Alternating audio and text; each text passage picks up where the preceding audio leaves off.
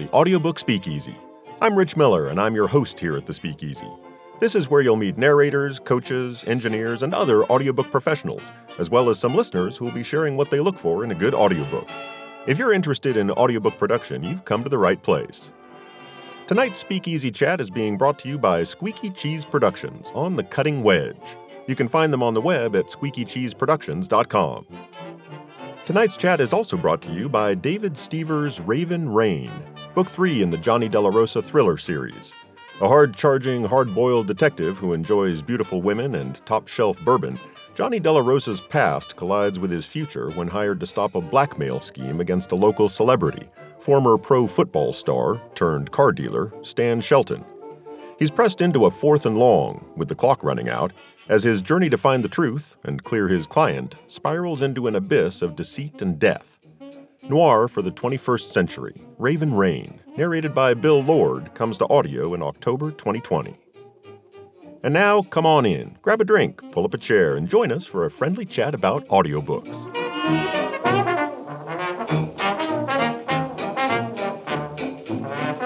My guest tonight is an actor, an award winning audiobook narrator who has recorded 200 titles, and a voiceover and audiobook narration coach.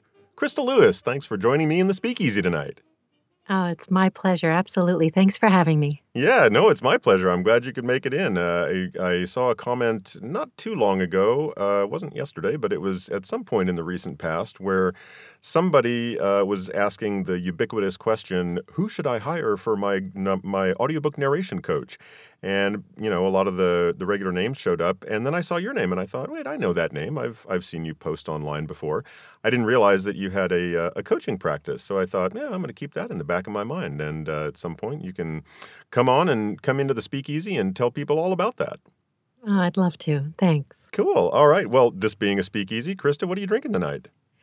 You know rich I was prepared for you. I have a cocktail. I have a mixology encyclopedia called Death and Co. And I cracked it open last night and I was looking up some fine cocktails. That's Sadly, great. Death and I, Company. I got to look that up. Oh, I highly recommend. cool. Um, all sorts of wonderful cocktails in there. However, my tech got out from under me today, so I've spent a large part of my day grappling with my new technology in my upgraded studio. So I went for a beer because I've earned it and it's all I could do. So I'm drinking a Blue Moon Belgian White which I actually love nice. quite a bit. I actually yeah. I have been in the presence of people uh, several times who have ordered a Blue Moon, and they always speak very highly of it. Um, I think that's great, though, that you have a, uh, a mixological encyclopedia. That always comes in handy. I've, I've got a Death couple of those. Death and Co. Death and Co. All right, yeah, I'll I'll, uh, I'll definitely look for that. I was just looking at a book today that is going to be released, I think, in a month or two by uh, a, a, Penguin Random House imprint. Um, by oh, and now I'm going to space on his name. Uh, very famous in the in the uh, cocktail scene, and wrote a seminal book on mixology back in the early 2000s. Uh, uh, Dale uh, DeGroff, I believe, and uh, and I thought, you know, I might just have to reach out to Penguin Random House and find out if they have plans for an audiobook for that because it sounds like it's right up my alley. you should do that uh, for sure. Yeah. In fact, just record chapter one and send it to them and say, this is what it would sound like. Yeah. In fact, just record chapter one and send it to him. yeah, yeah. No, that that uh, that might be it. I know that he is a public speaker as well, so they might have plans for him hmm. doing it himself. But uh, anyway, uh, always good to have an encyclopedia around. A friend of mine actually got me a, another uh, fairly recent book on cocktails that I've made that I've um, used to find recipes for uh, speakeasy interviews many times in the past couple of years. So it's always good to have a book like that around. Yeah, I was really I was hoping to just um, surprise and delight you, and I thought, in light of the pandemic, I would look up something really dark. Yeah, the name of the book, but uh, they don't have anything dark in there. Just really wildly gorgeous, sometimes complex, and you read them and you think, wow, that's going to work. Mm-hmm, but yeah. I'm going to have to try slowly my way through them. yeah, no, well, that's that's great. Let me know how it goes. Uh, in the meantime, I am having not really a classic cocktail. It's actually a new cocktail. It's a it's a riff on a very classic cocktail, the Manhattan. My mm-hmm. drink tonight is called the Della Rosa. And that is in honor of uh, one of the sponsors of the podcast these days, uh, Bill Lord, and his upcoming book, Raven Rain, written by, oh, what's his name again? I've actually. Uh, I've got that here. Uh, uh, uh, David Stever's, Raven Rain. It's book three in the Johnny Della Rosa thriller series. Uh, Oh. Bill's narrated the first two, and after narrating the first couple of books, he came up with a cocktail that he based on the character. He shared That's that. fabulous. Yeah, he shared that with the author since they've you know worked together for quite some time now, and uh, the author liked it so much that he decided to put it in the next book. And Ah. uh, and so I'm having a Della Rosa, which is uh, unfortunately it calls for Bulleit bourbon, and I don't have any Bulleit bourbon right now, but I do have some Bulleit rye, and that kind of you know matches what you would normally use in a Manhattan. And so I figured that's fine, it's close enough. So uh, so it's two parts of Bulleit and one part of uh, sweet vermouth. Uh, garnished uh, and also several dashes of orange bitters, and I happen to Oh. like orange bitters, so that's good. Garnished with a uh, an orange wheel and a bada bing cherry. Unfortunately, I don't have any cherries in stock right now. I normally have some kind of brandied cherry or a Luxardo bottle of Luxardo cherries, and because of the pandemic, I'm not actually going inside Total Wine these days, and they Mm. don't have it on their website where you can order it and have it delivered out to your car. So uh, my cocktails have been sadly devoid of cocktail cherries for some time.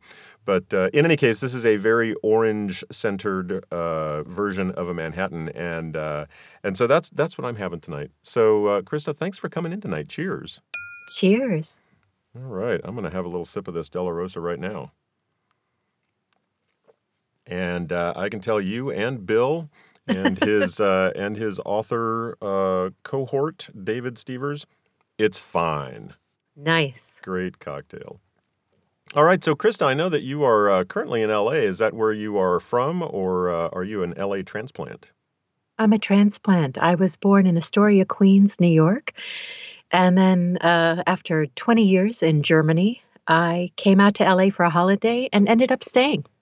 So wait a minute, So- you were you were born in uh, New York, and after 20 years in Germany. So wait a minute, you ski- you skipped a lot there. I did. I sort of I gave you the tweet version. yeah. Yeah, my mom was German, so we grew up bilingual, and um, there was a, l- a lot of family in Germany. So it's sort of a theme with me. I went for a holiday and stayed, just like I did with LA 30 years later. Went, came for a holiday and stayed. So, That's great. Yeah. What what part of Germany were you in? um, Hamburg, and that's my family is, is mostly in Hamburg, and I spent most of my time in Berlin working for Deutsche Welle Television. It's an international news broadcaster. Mm. I know that I saw it was either on your website or uh, mm, someplace social media. I think it was your website uh, where it said that you speak German fluently. I do. So that must be from spending so much time there. No, it's from my mom refusing to speak English at home. oh, I see. Hey, that can come in handy. And That's that's great being being bilingual, and Yeah. and especially if you're fluent, and if you've got a family member who is responsible for teaching you who was fluent. Um, you know, that's great. Yeah, she did all the things, including sending us to German schools on Saturdays, which made her wildly unpopular. um, yeah, but I'm sure that that has come in handy for you uh, in, in in the jobs that you've had. That's Totally. that's great. Um, all right, so then uh, did you go to school out there? You said that you were working in uh, broadcast journalism. Yeah, I was a news reader. Um, Deutsche Welle TV, they produce the news in German for um, uh, expats around the world. Uh, they don't broadcast domestically, they broadcast internationally. Oh, I see. and they broadcast in several languages. So the German news would get translated, and then we were called in to voice or read the news onto these pictures. Um, and I did that for 17 years. wow, that's that's quite a quite a uh, length of time doing that.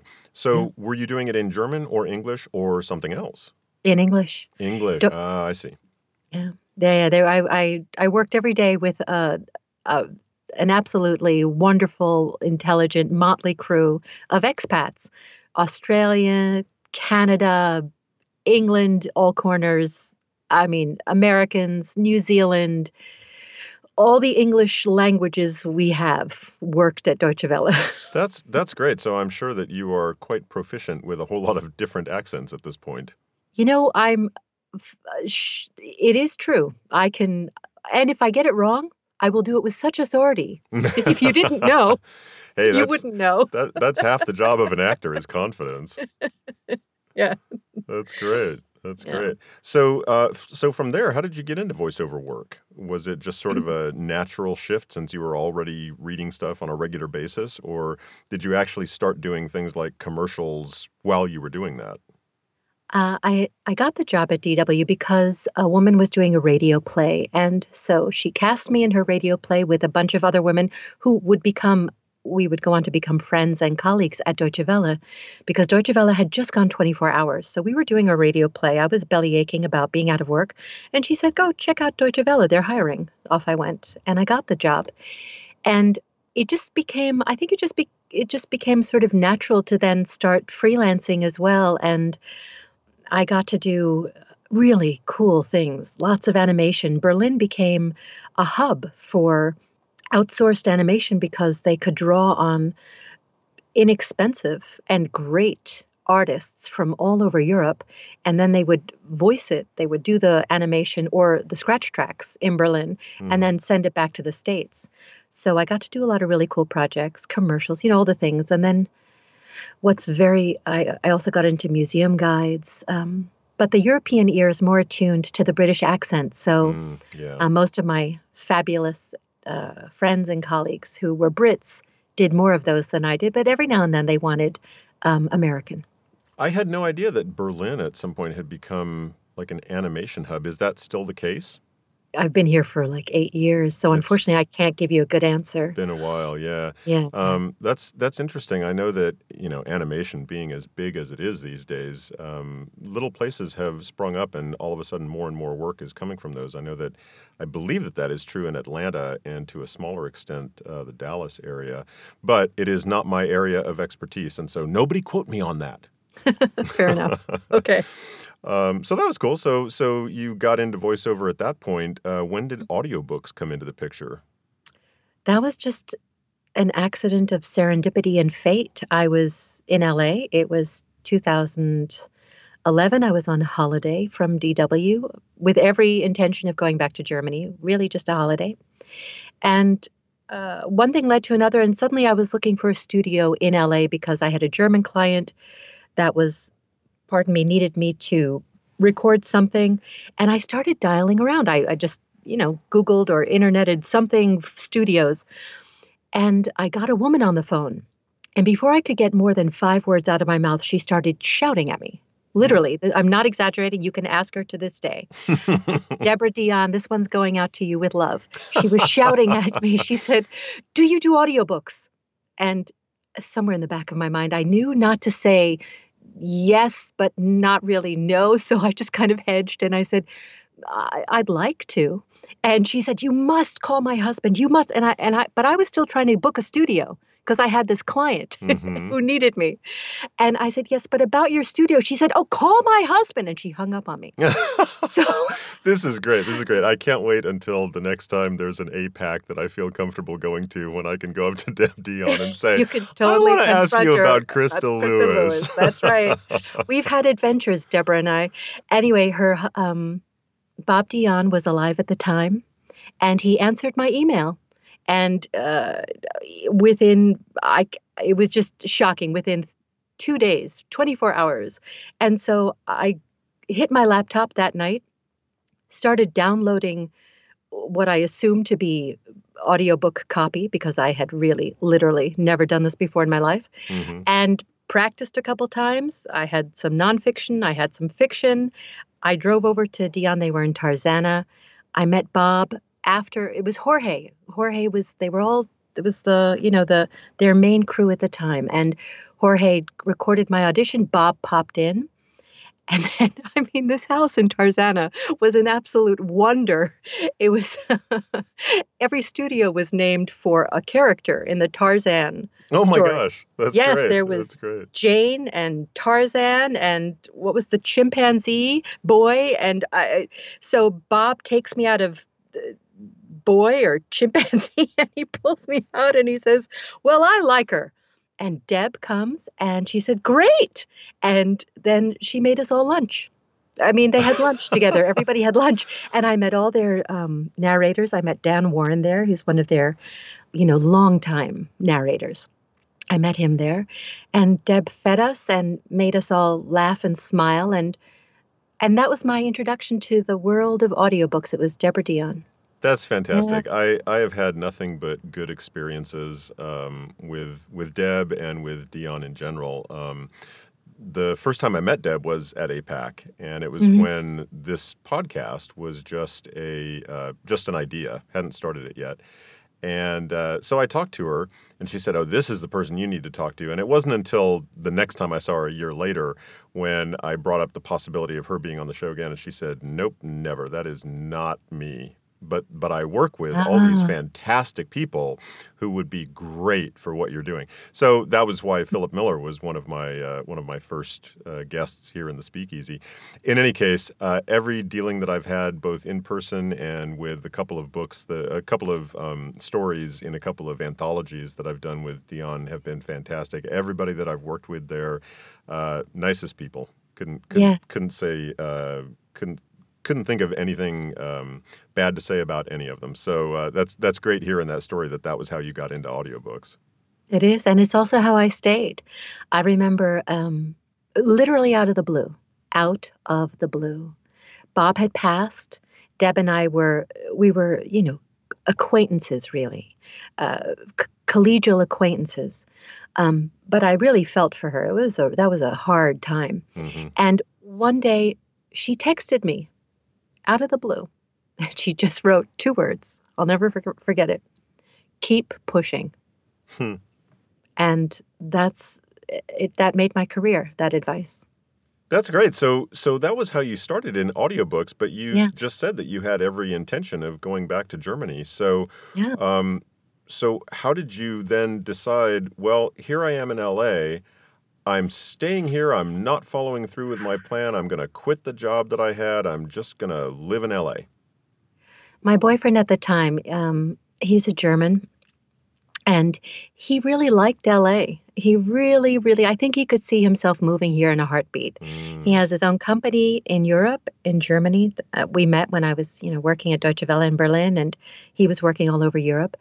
And um, so I was just babbling on and on and on about how much fun I was having. And my father had gifted me this really fun voiceover class. And I had been working in eh, as a newsreader and features reader and documentary and blah, blah, blah, blah, blah for so many years, but I had never done um, a class in the United States. And it was just so fun to be talking with other people about all these different things and learning new stuff. And he said, It sounds like you kind of want to stay.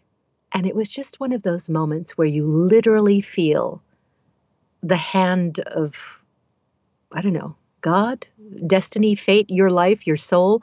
Literally, the window goes flying open and a door behind you starts to close. And all I thought at that moment was if I don't say no, everything will change. Mm-hmm. So I didn't say no even though that really literally had never crossed my mind. It had never once crossed my mind. I had my plane ticket. I was on my way home back to Germany. I didn't say no, and everything changed. And he was really supportive. I could not at all have done any of it without him because he, you know, he kept me afloat and kept a roof over my head for the entire time that it took me to uh, get started and start earning my own money because that took a while LA was yeah, it does. LA was you know hi who are you yeah, yeah. take a number mm-hmm. yeah so that took some time well what a what a what a great story I was just talking to a friend of mine earlier today about a situation that they're in and how difficult everything is right now for oh so many reasons and um and it is really difficult to make those choices and more and more difficult the older you get. So I'm I'm really glad that it that that came at a time when I mean I assume that everything is working out for you now.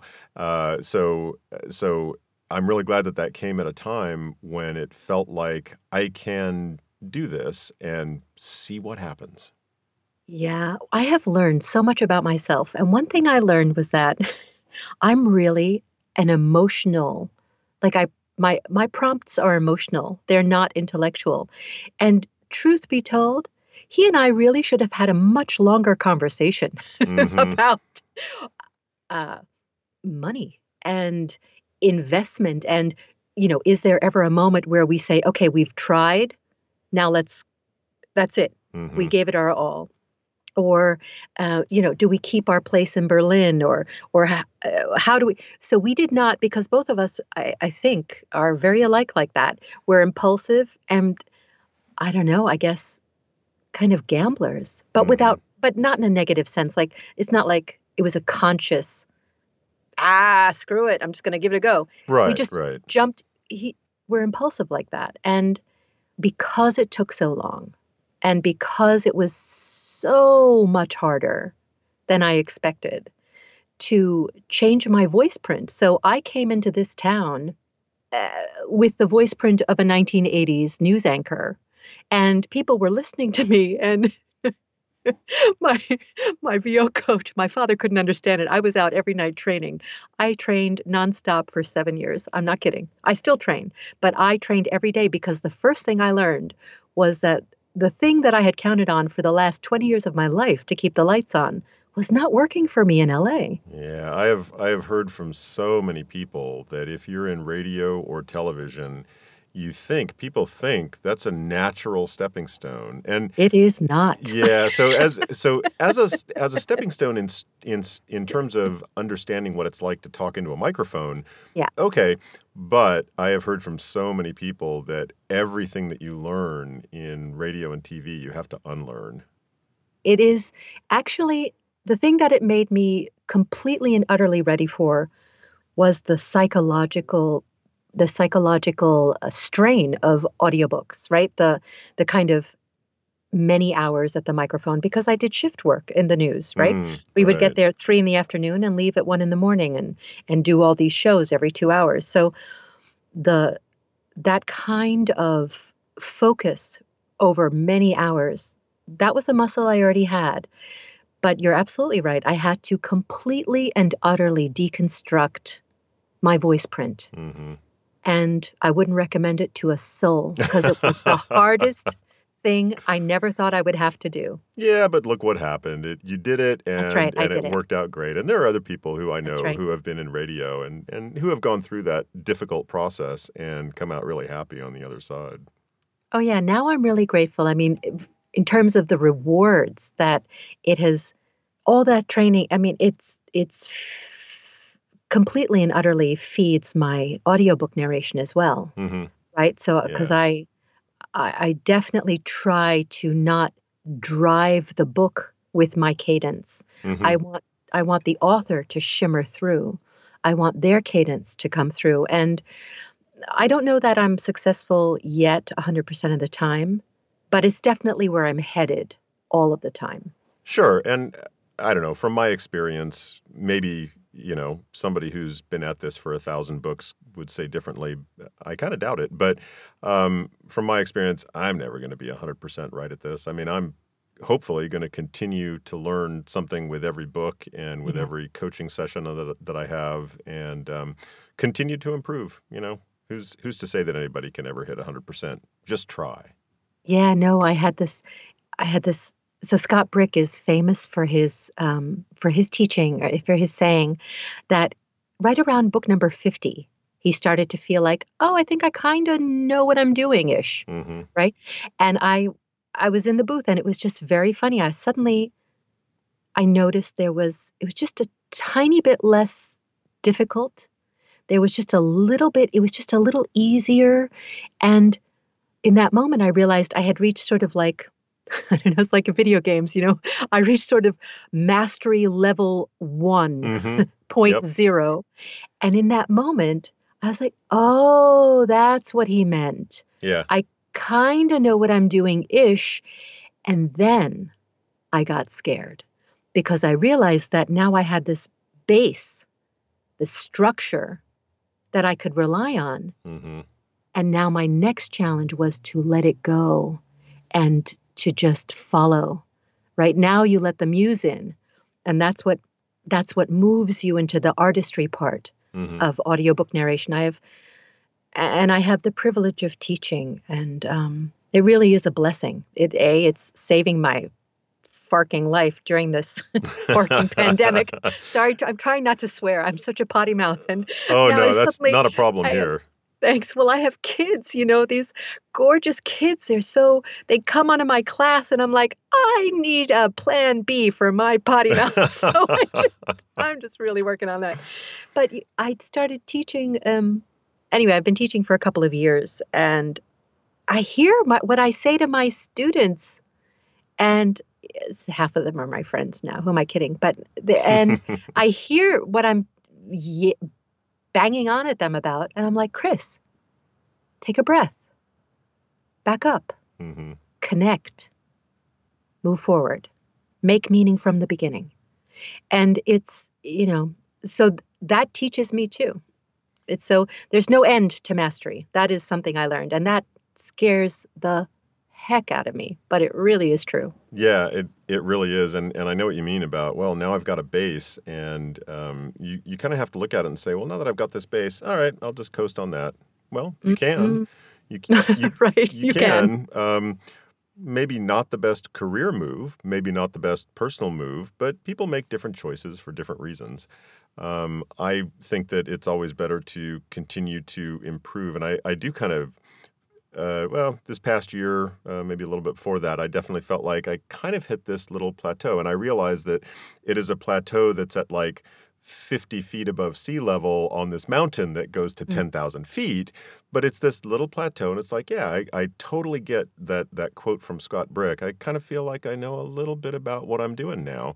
Mm-hmm. And uh, my goal at this point, uh, much like you were describing, is to move forward from that point rather than stay there. So um, so that's good. Well, so you you said you've been teaching for a couple of years. So how did how did it come about that you decided um, I'm at a point where I feel confident, I feel comfortable, I feel like I can help people do better in what it is that I'm doing, and so I'm going to put myself out there as a coach. I was take I've been taking classes from some of really great teachers in LA for commercial VO, promo, trailer, commercial VO, all that stuff, mm-hmm. and I moved from teacher to teacher. You know, I would learn essentially what they had to teach me, and then I would move on. And I settled at some point uh, with Mick Wingert. Mick Wingert is a phenomenal voice actor. Um, he's an award-winning, phenomenal video game and animation actor. He's Jack Black when Jack Black is not Jack Black for the Emmy award-winning TV. You know the Panda cartoons, mm-hmm. and he's Iron Man, and just fabulous. So I was in his class, and uh, I'm sure you've had that experience. You know, you just meet somebody and they they get you, and they they say the they, he just spoke me. He spoke my language, and slowly but surely, thanks to his tutelage, I began to be able to really shift. So all the learning I had done with other teachers, plus him in his class regularly. I began to attain conversational, which was the hardest thing I'd ever tried to do. Yeah. And I took his class for so long. What ended up happening was in the Friday, we had this Friday morning workout with all these people who would come all the time, the same people. And Mick and I, we noticed that he and I would both always give the same note. Or if we didn't give the same note to the person working behind the mic, because everybody was encouraged to give a note as well, um, we would give diametrically opposed notes. And finally, one day he turned to me and he said, I want to do a nighttime class. Would you like to teach it? Wow.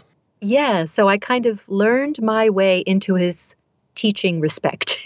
and um, I guess I started teaching there without knowing I was doing it. And then I did it and I just said yes. I said absolutely yes. And so I did that. I I, I had also taught um, Tish Hicks of the VO Dojo here in LA, she had, um, I had gone to one of her webinars at one of her Tuesday night fight clubs, which is this great opportunity. You get in front of a gatekeeper and you do it like a competition audition. Hmm. And everybody gets notes, and then the person there says they would hire who they they say who they would hire for that uh, job, and they say why. So all the participants get to really experience a wide uh, array of reads and then hear this person's notes and their critique. And it was really constructive and great, great and when yeah. tish heard me she approached me and she said you you're going to teach for me. So somehow so between Tish and my experience with Mick, um, and then when the pandemic hit and we, you know, everything went online, um, that was what sort of the final s- last separation out of Mick's studio because he ultimately closed his studios as well because he went online too hmm for teaching and work. And um, so yeah, now it's me, and I do a I do commercial voiceover on Mondays and audiobook narration on Wednesdays. That's fantastic. Um, it really says something when it's that you are a student and uh, you're kind of rising up in the estimation of, of the teacher, and then they want you to carry on the work that the that they're doing. Yeah, Um, special. Yeah, yeah, no, that's that's fantastic. Do you do a lot of commercial work at this point? No, I do a lot of corporate narration and Ah, explainer and e-learning, mm-hmm. and um, uh, I work for studios in Europe. I just did a job for a studio in Dubai. That was different. There's that's an 11-hour time zone, Rich, difference. Yeah. I got up at 4 a.m., but I was delighted because I'm determined to um, really curate an international client base. hmm So how does that that uh, makes me wonder? How does your business break down in terms of what percentage of your time you're spending on audiobooks, uh, on corporate narration, e-learning, stuff like that? Have you um, run the numbers on that to to see where all the time is being spent? I would say, no, I haven't done a technical run the numbers, but I would say 90% is audiobooks and 10% is the is the other stuff. And that is what I'm trying to now grow. So I, I would like to make it 50-50 Oh, or 60-40. Interesting. Yeah. Well, I'm really I'm looking for diversity actually. I I've been doing audiobooks literally nonstop since 2014, 2015, like literally nonstop. hmm And I realized that I need I need to shake it up. No, I would I like to shake it. I totally understand. I'm going through the same thing right now and very slowly moving, trying to move into uh, a couple of other areas. And uh, audiobooks are great, and I will continue to do a lot of audiobooks, I'm sure. Um, but it is the kind of thing where there are a number of good reasons for diversifying in any business. Um, Sure. the, the question for any one given business is how much do you want to diversify and what are your what are your goals by doing that? And for some people it doesn't make for some businesses it doesn't make sense. Don't diversify. You you do Right. great in this area. Right. continue to do great in that one area. You know be the best. That's that's great. For a lot of other businesses it's better to diversify some. For some businesses who try you diversify into all kinds of different things and then you find out uh, I took on too much, and so you don't want to go that far. Uh, so it's going to be different for everybody. But I know that for me, I would. Um, I think that for me, the right move is to definitely do a little bit, at least, of diversification. So I can certainly understand that in anybody's case. Yeah, and it's also good for the soul. I mean, Deborah Deyan, um, we I since I ended up working for her as the German language publisher at Deyan for a period of two years, and we traveled. She took me to Europe for some book fairs. So we've had a chance to get to know each other. And she one morning over breakfast, she looked right at me and she said, "All right, just tell me the truth. if if you didn't have to do audiobooks anymore, would you?" And she saw it in my face before I even said it. She said, That's what I thought. Because, yes, of course I would. And I didn't realize until she asked me that, that as challenging as it is, and it is challenging sometimes, daunting and mind numbingly hard. I do, I don't know what kind of books you're blessed with, but I, I've frequently done extremely complicated nonfiction. And I'm not belly aching. I know uh, many narrators do this topic, and it's all, you know, topics are, there are some topics that are harder than others. hmm But with the World War II nonfiction, um, Holocaust uh, based Mm, or stuff like that, because I speak German, so this has hmm been kind of, I wouldn't say it's my superpower, but it's certainly where publishers sometimes gravitate because they know I can uh, do the language thing hmm um, that I can get the the German right, and then the books turn out to be like eighty five percent Russian and Polish, and I'm scrambling just like everybody else, but that's okay. Um, but so they can be really challenging, and um, but I looked at her and I just thought, you know, this is the job that some part of me was getting prepared for my entire life. Mm-hmm. Yeah. No, that's that's great when you can feel that. Yeah, it's rare, so I'm having Yeah. it right now. Yeah. Yay! So, so you've done a lot of nonfiction. I also saw when I looked you up on Audible, you've done a lot of different types of books. Uh, Do you do you feel like you have a specialty or a niche within audiobooks, or is there something that you prefer over over something else that you would rather spend more time on? Or are you just happier doing everything? I you you asked or you you said that you didn't know what type of stuff that I've been blessed with. I've I've done, you know, half nonfiction, half fiction, some romance, some science fiction, some science fiction romance, um, bunch of nonfiction on different topics. Um, I I love the diversity, but I know that some people really love something specific, and other people end up doing something very specific, even if it's not something that they really love. So, how do you feel about the books that you're that you generally do? Well, um, because I speak German, uh, that's what broke me into the big publishers, essentially. Um, the YA I did, uh, Wolf by Wolf and Blood for Blood, series, they both took in earphones. And I got it specifically because a, a narrator friend recommended me to a publisher and said, Christa speaks German, try her. Uh, So it, they come to me, those books come to me. And the Holocaust and World War II nonfiction I mean, to be quite honest, there were there was a, a, a long moment, a very long, deep, dark moment when I considered uh, requesting not getting those anymore because they took such a toll Mm-hmm. psychologically. One book took me a year to recover from. It was 33 hours about the only concentration camp built for women, Ravensbrück, and that book. I had to take medication to be quite honest. I, it was very hard to process the information No doubt. Yeah. It was tough. But then I met somebody at a car dealership while I was uh, looking into leasing a new electric vehicle. And he happened to ask me as he's trying to, like, you know, sell me this lease. He said, What do you do? And I said, I narrate audiobooks. Right now, I'm narrating a lot of World War II nonfiction.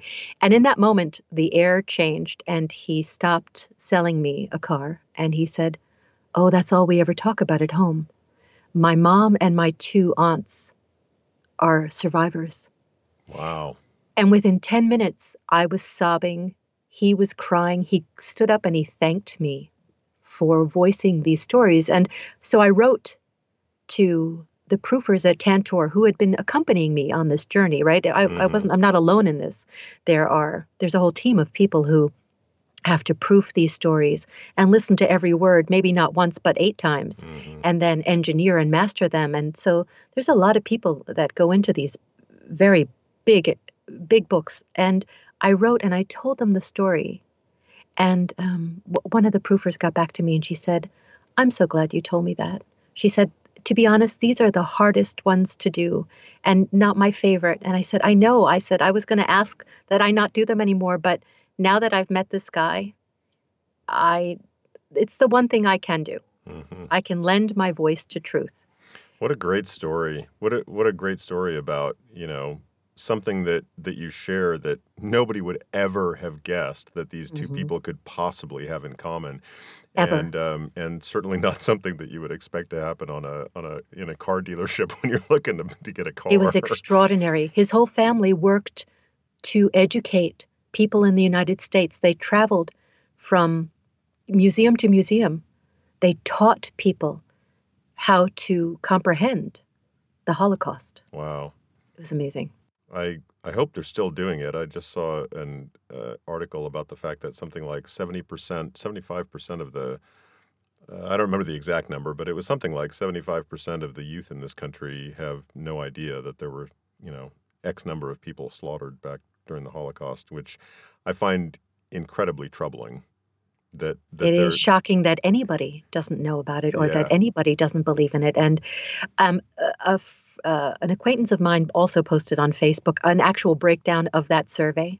So the amount of people that were surveyed. Mhm. And so they're big numbers, but they only served, you know, uh, surveyed point zero zero zero zero something Mhm. of the entire population of the United States. Nonetheless, I've had I've sat across from people who absolutely told me to my face that it did not happen, Yeah. never happened, was complete hoo ha and um, hard hard to take.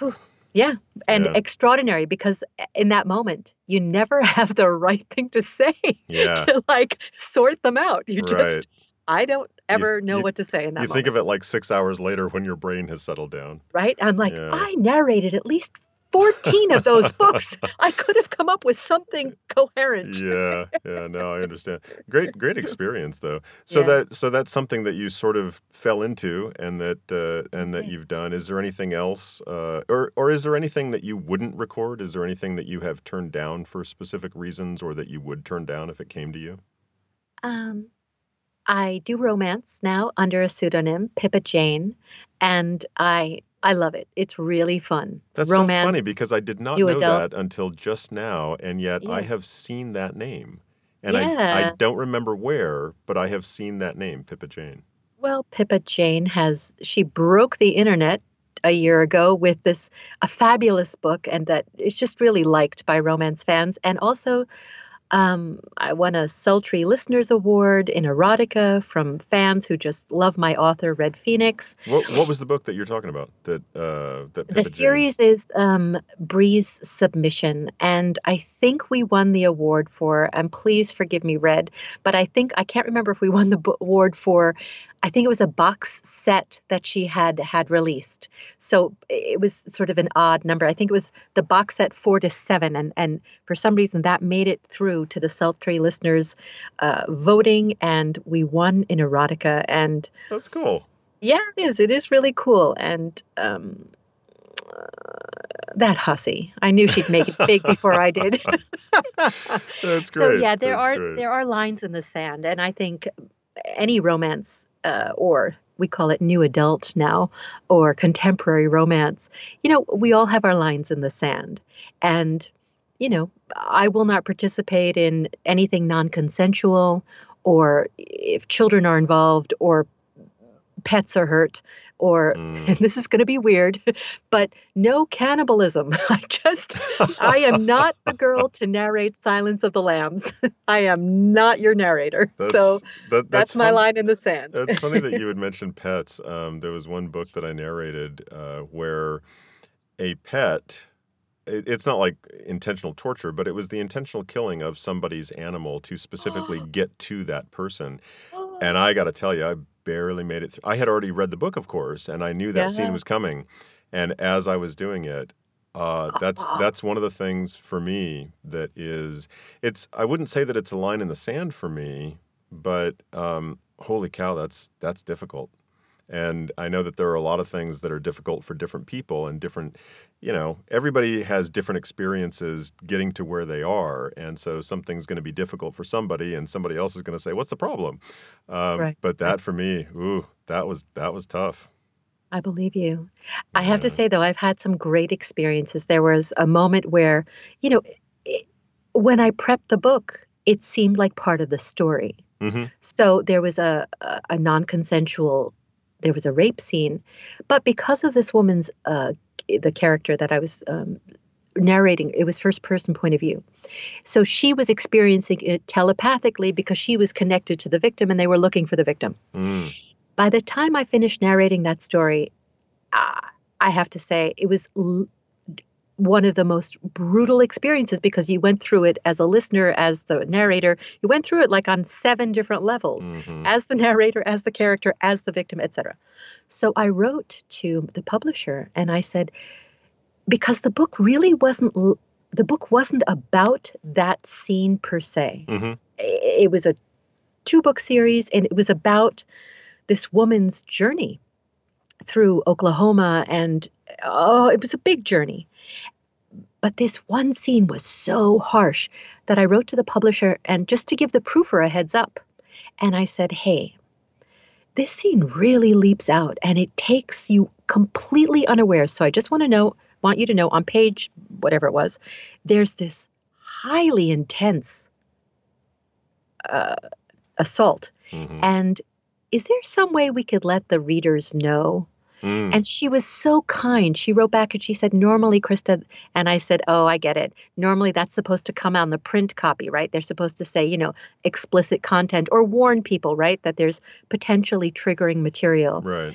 But you know, they did it on That's great. Audible now. If you look up that book that just says, you know, for mature themes, readers under 18 years, you know, all that stuff. They did the whole thing. And I was so grateful because A, they took me seriously. hmm And B, I never once thought, you know, I can't do the rest of the book because it wasn't about that. It wasn't the book.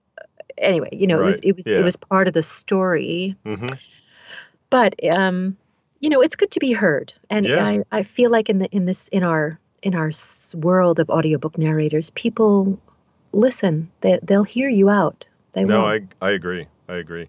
I've I've had a couple of those scenes as well, where uh, one of them was early on in my career, where I hadn't read the entire book. Um, I did read the entire book before I narrated it, but I hadn't read the entire book when I accepted the the offer, Mm. and I came across something and thought, really. Yeah. But at that point, I felt like, well, I'm committed. Of of course, I could have backed out. I think that that would have been okay, but I I didn't feel good about doing it at that point. Not Yeah. sure what I would decide at this point. Um, things shift. You know, you you go through this this um, career and you run across things that you never would have imagined. You're like, I'm reading books. What's the big deal, right? And and then you start mm-hmm. reading them and you and you realize there are a lot of big deals. There are a lot of potential big deals. it's And huge. yeah, and and there are things that you have to make decisions on.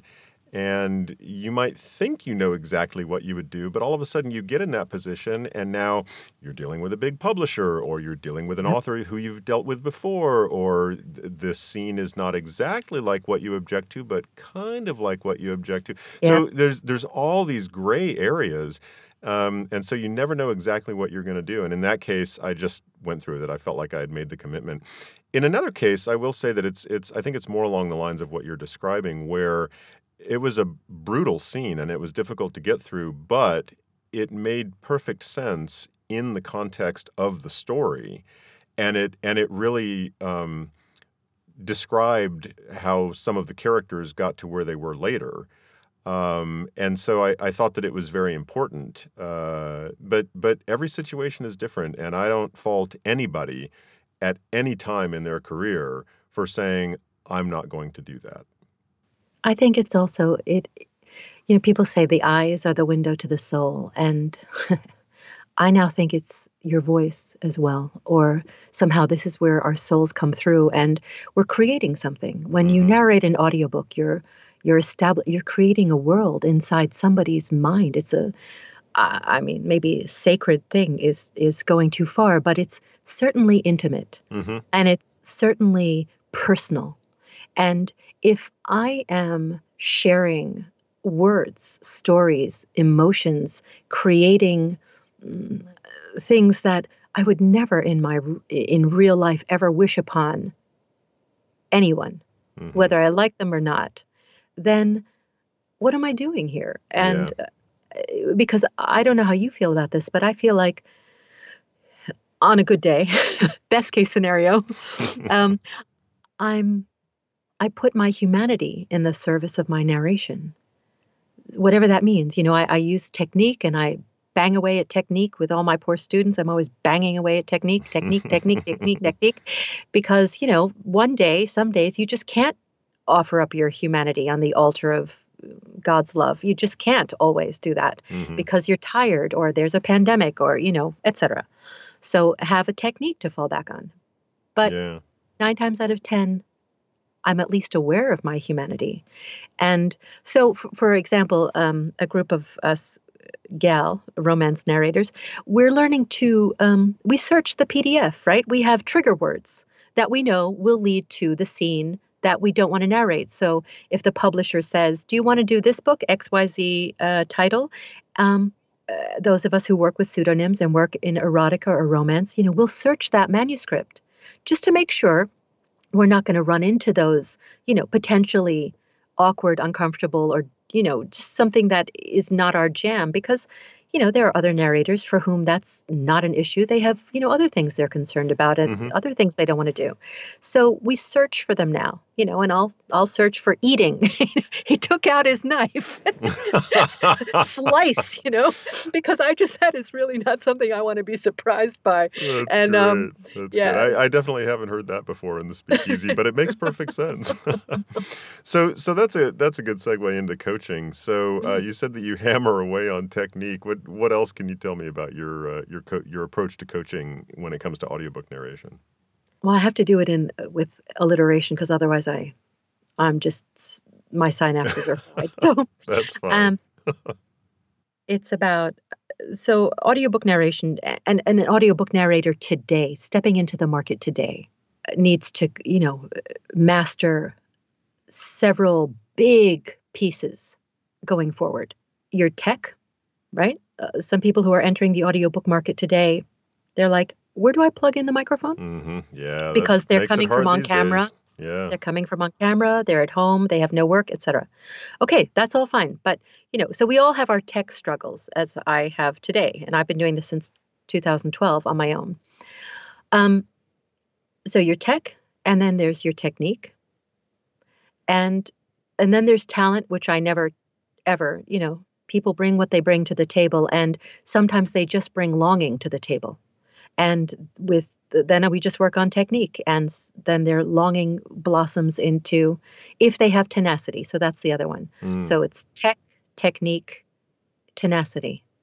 And um, those are the kind of things that that those are that's where i sort of that's what i anchor as a coach and then i teach a few very specific skill sets um, what i'm really teaching i think the overarching thing that i'm teaching my students is how to listen because we're all at home alone and we have to know what we're listening for.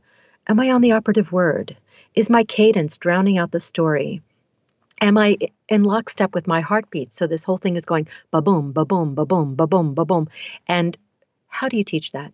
Mm. so that's why I love the workout. I love that a couple people Uh, get together on the Zoom. It's not in person right now, unfortunately, but you know, thanks to the Zoom, I've met people from all over the United States, and I teach something called narrator neutral, which is the center of the narration. Right, it's the Switzerland. it's where you start. It's where you can always return if you get lost. It's the, the it's the middle road of your narration because I try to teach my students to pull themselves out and let the author through. And I also teach them how to differentiate character with the five P's point of view, prototype, placement, pitch, pacing. And um, then we work on nuance and tone and creating meaning from the beginning. You know, a lot of people say a lot of words because you're going to figure it out by the end. And if you don't figure it out by the end, I'll tell you in another way. That is not how authors write. yeah. They write with an economy that we do not speak with, and they use every word very carefully. And I, I think that seed was planted when I was reading. When I first got here, I, I read a lot and I listened to a lot of people. And I was reading Paul Alan Ruben's blog a lot. And he hammered away at me and all of us that every word matters. Mm. I mean, you can't go crazy and activate every single word. You have to know, you know, where your through lines are. What's the arc of the story? What's the author's arc? What's the character's arc? What's why did the author do this? What is this character doing here at this moment in time? Right? Mhm. What's the plot point, etc. But every word matters, and I began to this thing I call make meaning from the very first word. And suddenly that flipped the script, and instead of sort of hypnotizing each other, we all began to bring copy books alive in a very unique and special way. I was interviewed, I'll finish with this. I was interviewed by AudioFile because I had oddly there was a rift in the time space continuum and I won 3 earphones within like a 30 day period and Oh, everybody that's freaked out. fantastic. Well, they're That's still freaking out about it. Literally, they still talk about it. So Robin sent an interviewer my way, and she said to me, she said, "I've read, I've listened to three of those three books, and they were all so different." And I didn't get it until years later, and I realized, and I said to her at the time, "Yeah, but they're all different authors." Mm. And that's when I understood there are narrators who drive the story, right? That you know what you're going to get in a sense, right? You pick up this one book because it's narrated by your favorite narrator and, you know, you're enveloped in their storytelling. And and I see it as like a spectrum. And then there are other narrators, or this is where I'm aiming for, where you don't know what you're going to get because I'm aiming for the author's I don't know, unfolding the song. I call it the song, really, the, mm-hmm. the cadence of the song of the author. And, you know, both are valid and gorgeous and delightful and wonderful experiences, hopefully. But um, that's what I'm aiming for. So I, I, I, I, I think I'm trying to teach nuance and how to listen for the author at the end of the day. I think that's fantastic because I think that nuance is all but dead in 2020. Um, and and I think that's certainly in our political discourse. yeah, I, I, think that that's really unfortunate. Um, yeah. There, it's so difficult to be nuanced in 140, 280 characters. Um, yeah. You know, the the way things have gone, it just seems like people and and I uh, put myself in this category. I'm I'm having so much difficulty lately staying focused on things for more than a couple of minutes. And um, so several people have, uh, of course, this is going to be an out of date comment if somebody listens to this five years from now. But somebody, uh, several friends have commented on uh, The Social Dilemma, a movie on Netflix, which is about social media. And I'm planning on watching it. I'm, I'm really not sure how exactly to deal with it other than what a friend of mine just posted today saying, I'm going to take a step away from social media and maybe just delete them all. I just can't do this anymore. And and I get it because it's um, it's it, it makes it so hard to focus on things. Uh, the the the whole vibe of how these things works make it difficult to focus on things, and I think it just kills nuance. And um, I think that's so important in in the work that we do. Yeah, I don't disagree with you. Yeah. I just, uh, for me right now, if I shut down social media, I've been pandemicking alone since January. Mm-hmm. I think I would right, go right around the bend. So and and and I that's the reason that I haven't yet. I, I have yeah. taken a couple of breaks, but um, uh-huh. that's that's that's also my dilemma at this point. So, in any yeah. case, so when you're not on social media and when yeah. you're not narrating and when you're not uh, coaching, what are you doing? At the moment, I have been looking for where to move next, actually. No kidding. You're um, going to move out of uh, LA? Well, it's it's a thought to be honest. I uh, you know, with the all the climate stuff going on and mm. the fires and once we all ended up inside, so you know i'm blessed there there's no two ways i I, am not even allowed to complain. I mean, there are so many people right now who cannot work. Mm-hmm. But I was, you know, fortunate enough to be able, my work is at home. But all the things that I used to do to ameliorate the isolation are now, you know, shut down for a while, who knows how long. And then with the air quality, et cetera, et cetera, and the fires, and I began to really evaluate the cost of living in LA. LA is very expensive Mm-hmm. Even when you have nothing to spend it on, it literally costs thousands and thousands of dollars just to inhale and exhale in this town. And um, so uh, a friend of mine was house hunting, and I began to really start to embrace the idea of moving. And so I am looking. I'm, and so that's one thing I do. I look, and as I said, I'm trying to diversify, and I'm using my German. I'm reaching out to uh, European studios, Europe-based studios. Oh, that's great. Yeah. So I've been, right now, I'm very focused on stabilizing myself financially and asking myself you know, because vo rich i'm sure you know you've you you're aware as well um, once everybody went home it's it's a huge question yep. if voiceover will ever refit itself into the former paradigm. I, I'm not, I agree. Yeah. And, so and it's I'd... not that studios are going to shut down, but with all video games having to send their actors home and sending out pamphlets, manuals of how to set up your studio, mm-hmm. A, they've spared themselves enormous overhead, right? Mm-hmm. Renting out the studio. Yep. And if they somehow figure it out how to do it, it's really hard to foresee with any reliability that it will even matter to be in LA anymore I, as a voice actor. yeah, That's- I, I agree. I, don't- I don't think that voiceover, I don't think that things will ever be the way that they were. I, in many ways, I don't think that's a bad thing. In some ways, I wonder if it will be a bad thing in terms of the independent studios that have to close. Um, Yeah. But uh, I don't think it will ever be exactly as it was. Um, big, big shift happening. Um, so I, I completely get that. Uh, in terms of moving, I would certainly uh, say that Tucson is a great place. Lots to offer here. I will also say that since you mentioned climate issues, yeah. I have big concerns about living in a very hot desert. Our July was the hottest month on record in 125 years of keeping records in Tucson.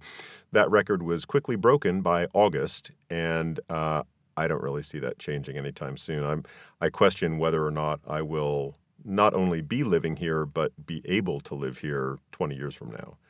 Um, I have been reading uh, very in depth climate forecasts. mm, Um, and that is what I also spend my time on. So it's not exactly cheery. yeah. but, um, Uh, The thought is now, uh, so I'm looking at two places in particular with a third maybe, but I'm, so I'm looking at um, Asheville, North Carolina.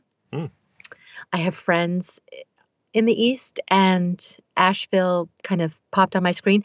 And I'm also looking at Delaware. Delaware might be a no-no because of storms and the and the uh, proximity to the ocean, but there's a lot about Delaware that speaks to me at, from this far away. I, Hmm. I spent a, many years in New Jersey, so I'm uh, I- miss the time zone. To be Mhm. honest, I miss Yeah. seasons. And um, a girlfriend of mine lives right across the way in Pitman, New Jersey. So, and you know, the publishers are on the East Coast. oh, yeah. Many, There's- many, if not yes, most. exactly. Yeah. Right. So there's a lot to lure me there, and Asheville looks absolutely gorgeous. Yeah. And I've had lots of discussions about um, politics, and you know, I think uh, one girlfriend of mine, you know, I sent her this whole big long climate breakdown, and she she just wrote back. She's like, "That's dark. Do you have to go there for like ten or twenty years? Maybe you'll move in ten years." And I thought, you know, she's right. I have to stop being such a nervous Nelly. You know, we, we you have to take a little bit of risk with you. You can't avoid it all. But frankly, and fire the is moment. something. Yeah, you can't escape fire. You cannot. Nope. Snow you can manage. You can dig yourself out of. But fire is a, especially here right now. You know, those electrical thunderstorms that Mm, yeah. erupted. They were um, extraordinary, Yeah.